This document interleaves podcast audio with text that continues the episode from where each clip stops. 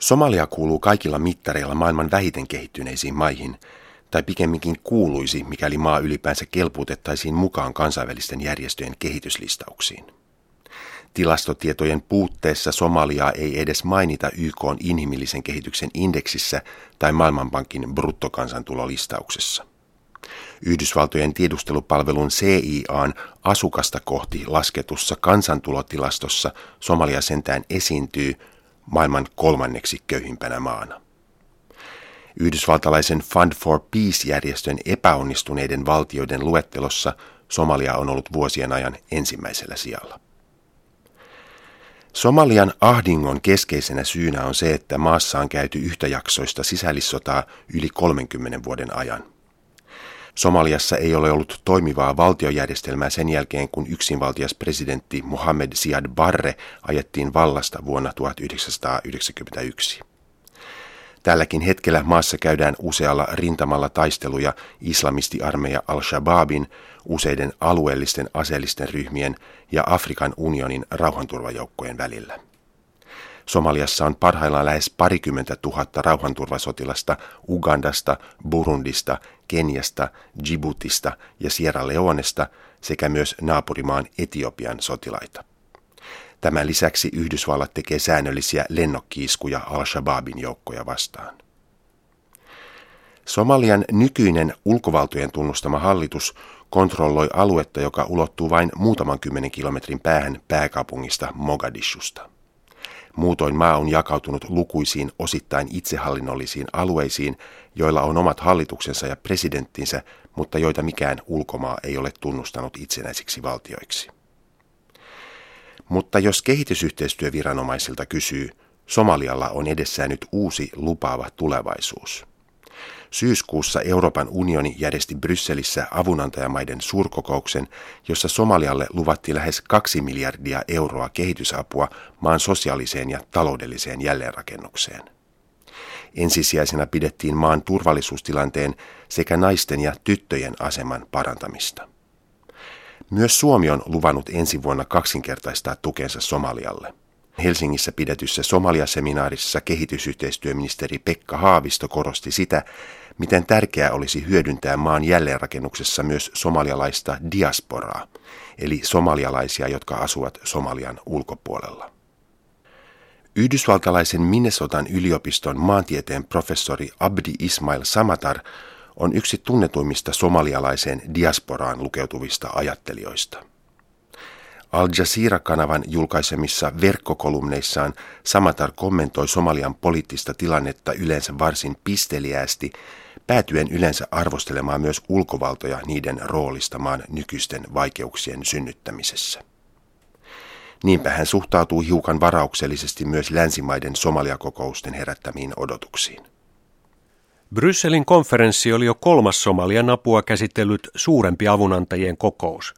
Aiempi Ison-Britannian hallituksen järjestämä kokous pidettiin Lontoossa viime vuoden alussa. Yleisesti ottaen Brysselin ja Lontoon kokouksilla oli samat päämäärät. Molemmissa kokouksissa avunantajamaat lupasivat auttaa Somaliaa rahallisesti ja tukemalla maan turvallisuuselinten kehittämistä.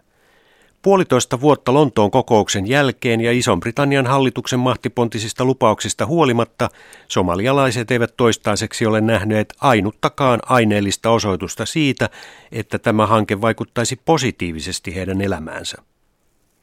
Kolmas suurempi kansainvälinen somaliakokous järjestettiin viime vuoden kesänä Istanbulissa.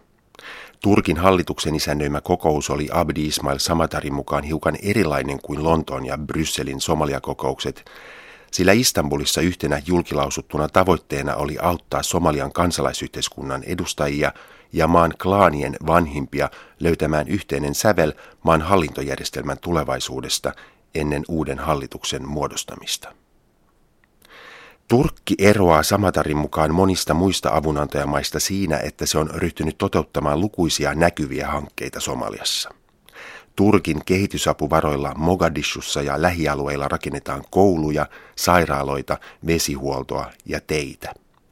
Turkish Airlines käynnisti ensimmäisenä ulkomaisena lentoyhtiönä suorat lennot Somaliaan.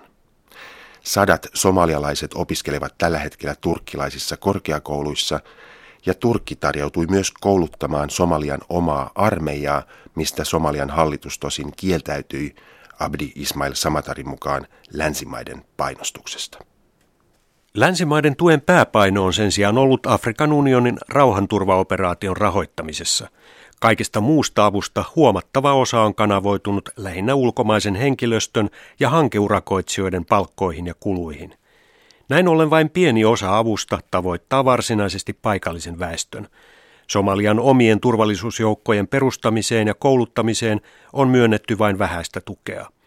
Kuvaava oire Somalian turvallisuusjoukkojen surkeasta tilasta on se, että Somalian presidenttiä turvaavat tällä hetkellä yleensä vain Afrikan unionin ulkomaiset rauhanturvajoukot. Yksi harvoista länsimaisen avun näkyvistä tuloksista ovat Norjan hallituksen lahjoittamat aurinkovoimalla toimivat katuvalot Mogadishun pääkaduilla. Abdi Ismail Samatar toteaa, että kahden viime vuosikymmenen ajan länsimaiden pyrkimyksenä on ollut lähinnä estää Somalian ongelmien leviämistä länsimaiden liittolaismaihin Itä-Afrikassa ja Afrikan sarven alueella, ennen muuta Keniaan, Ugandaan ja Etiopiaan. Välillä Yhdysvallat rahoitti Somalian pahamaineisimpia sotaherroja ja yllytti näitä hyökkäämään paikallisia uskonnollisia johtajia vastaan. Välillä tukea ja palveluksia ovat saaneet niin sanotut maltilliset islamistit, jotka ovat suhtautuneet länsimaiden intresseihin suopeammin kuin kiihkomielisemmät uskonsoturit. Samatar väittää, että myös avustusjärjestöjen työntekijöitä on valjastettu mukaan ajamaan länsimaiden poliittisia ja strategisia tavoitteita, joko tietoisesti tai näiden tietämättä. Länsimaiden ehkä tehokkain käsikassara ovat kuitenkin Afrikan unionin rauhanturvajoukot, jotka ovat kokonaan Yhdysvaltojen ja EUn rahoittamia, Samatar kirjoittaa. Viime aikojen Somaliaa koskevia avunantajamaiden suurkokouksia tulisikin Samatarin mielestä arvioida osana pidempää rauhankokousten jatkumoa. Tähän mennessä on järjestetty yli toistakymmentä erilaista Somalia-kokousta, jotka ovat synnyttäneet kestämättömiä, epäpäteviä ja kalliita väliaikaishallintoja. Nämä kaikki kokoukset ovat osoittautuneet pikemminkin haitallisiksi Somalian kansalle. Viimeisen 20 vuoden ajan rauhankokousten poliittisena strategiana on ollut virheellinen oletus, jonka mukaan Somalian poliittisen katastrofin syynä on ollut piittaamattomuus klaani-identiteetistä maan politiikassa. Tämän väärän oletuksen seurauksena heimosidonnaisuudesta on tehty ainoa paradigma, jonka perusteella maassa on jaettu julkisia virkoja ja pyritty luomaan edustuksellista hallintoa.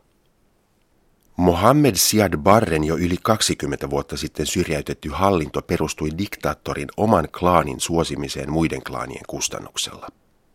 Syrjinnän ja vainon kohteena olleet somalialaiset hakivat tällöin turvaa omista klaaneistaan. Tämän seurauksena myös aseelliset vastarintaliikkeet edustivat yksittäisiä klaaneja tai näiden välille muodostettuja liittoumia. 1990-luvun alun katastrofaalisesti epäonnistuneen YK sotilasoperaation lopussa Somaliaan koitettiin rakentaa rauhaa hajauttamalla valtaa ensin klaaniarmeijoille ja sittemmin klaanien vanhimmille tai muille yksittäisten klaanien nimittämille edustajille. Abdi Ismail Samatarin mukaan tämä taktiikka muutti politiikan pelkäksi heimojen väliseksi kamppailuksi valta-asemista ja voimavaroista. Väliaikaishallitusten virkoihin ei nimitetty pätevimpiä ehdokkaita, vaan aina kulloisenkin klaaniyhteisön keskuudesta valittuja ihmisiä välittämättä siitä, oliko näillä kykyä suoriutua tehtävästään. Yhteisten asioiden hoito muuttui klaanien väliseksi kaupankäynniksi. Samatarin mukaan tämä on vieläkin vallitseva tilanne Somaliassa.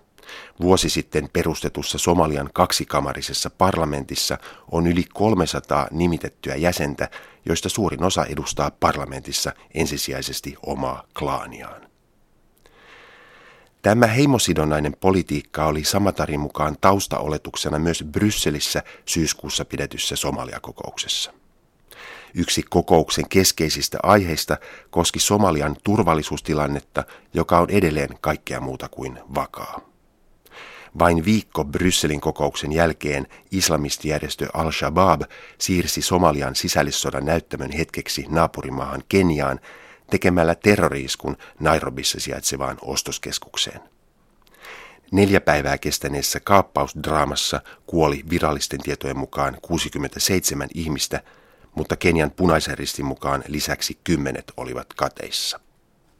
Kaikki hyvän tahtoiset ihmiset kaikista uskonnoista tuomitsevat Al-Shabaabin hirvittävät teot Westgatein ostoskeskuksessa Nairobissa.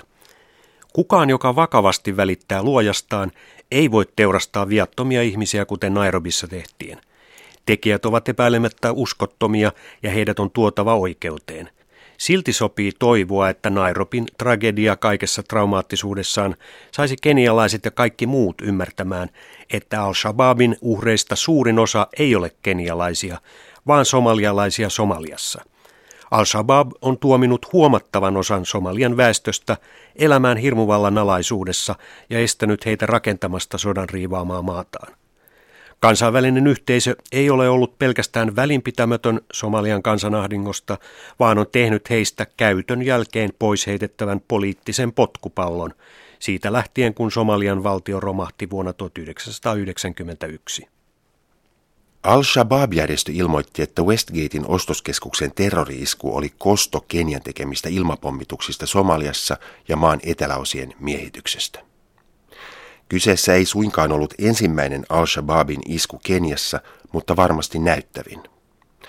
Abdi Ismail Samatar toteaa, että kun Kenian armeija kaksi vuotta sitten miehitti Somalian eteläosat, Kenian hallitus ilmoitti, että operaation tarkoituksena oli suojella kenialaisia ja maassa vierailevia turisteja Al-Shabaabin hyökkäyksiltä. Pian kävi kuitenkin ilmi, että kenialaisilla oli toiset päämäärät. Kenian armeijan vallattua Kismayun satamakaupungin kenialaisjoukkojen komentaja ei päästänyt Somalian presidenttiä käymään kaupungissa. Sen sijaan kenialaisjoukot ovat luovuttaneet alueen hallinnon paikalliselle sotaherralle, joka nyttemmin kutsuu itseään alueen presidentiksi, Samatar kirjoittaa. Useimmat somalialaiset uskoivat Kenian olevan hyvän tahtoinen naapuri, mutta miehityksen jälkeen somalialaisten tunteet ovat kovettuneet ja monet pitävät Keniaa nyt vihollisena. Terroristiryhmä Al-Shabaab pyrkii nyt käyttämään hyväksi somalialaisten oikeutettuja syytöksiä Keniaa kohtaan. Useimmat somalialaiset pitävät kuitenkin vastenmielisenä kaikkea sitä, mitä Al-Shabaab edustaa, ja kaikkia niitä julmuuksia, joita se on kohdistanut viattomiin ihmisiin Keniassa, Somaliassa ja muualla alueella. Abdi Ismail Samatar toteaa vielä EUn ja muiden avunantajien Brysselissä sopimasta apupaketista, että kaikkein tärkeintä olisi rakentaa ja kehittää Somalian omia instituutioita somalialaisten omilla ehdoilla. Ylipalkattujen ulkomaalaisten asiantuntijoiden määrä tulisi sen sijaan pitää minimissään. Huomattava osa avusta olisi kohdennettava maan omien turvallisuusjoukkojen tukemiseen – jotta Afrikan unionin rauhanturvaajat ja etiopialaiset miehitysjoukot voisivat lähteä maasta. Samatarin mielestä EUn tulisi myös käyttää arvovaltaansa, jotta heimosidonnaisuuteen perustuvasta liittovaltiomallista päästäisiin eroon Somalian hallinnossa. Avun määrää tulisi vähentää vuosi vuodelta sen jälkeen, kun somalialaiset kykenevät itse huolehtimaan omasta hallinnostaan ja palvelujen tuottamisesta. Ja jotta asiat nähtäisiin oikeissa yhteyksissään, Samatar mainitsee vielä lopuksi, että EUn uusien rahoituslupausten määrä on hiukan vähemmän kuin summa, jonka ulkomailla elävät somalialaiset lähettävät vuosittain sukulaisilleen Somaliaan. Euroopan unionia ei yksinään voi syyttää länsimaisen avun epäonnistumisesta Somaliassa. Myös Somalian hallituksen tulee ottaa yhä suurempi vastuu maan sotkujen selvittämisestä – Viimeisen kymmenen vuoden aikana alati vaihtuneet väliaikaishallitukset olivat korruptoituneita, nurkkakuntaisia ja ennen muuta epäpäteviä. Näiden hallitusten vuoksi Somalia vajosi entistä syvemmälle poliittiseen mustaan aukkoon. Maan nostaminen ylös tuosta helvetistä edellyttää viisaita ja rohkeita johtajia, jotka saavat innoituksensa Somalian kansan sitkeydestä, eivätkä suostu avunantajien pomputettavaksi.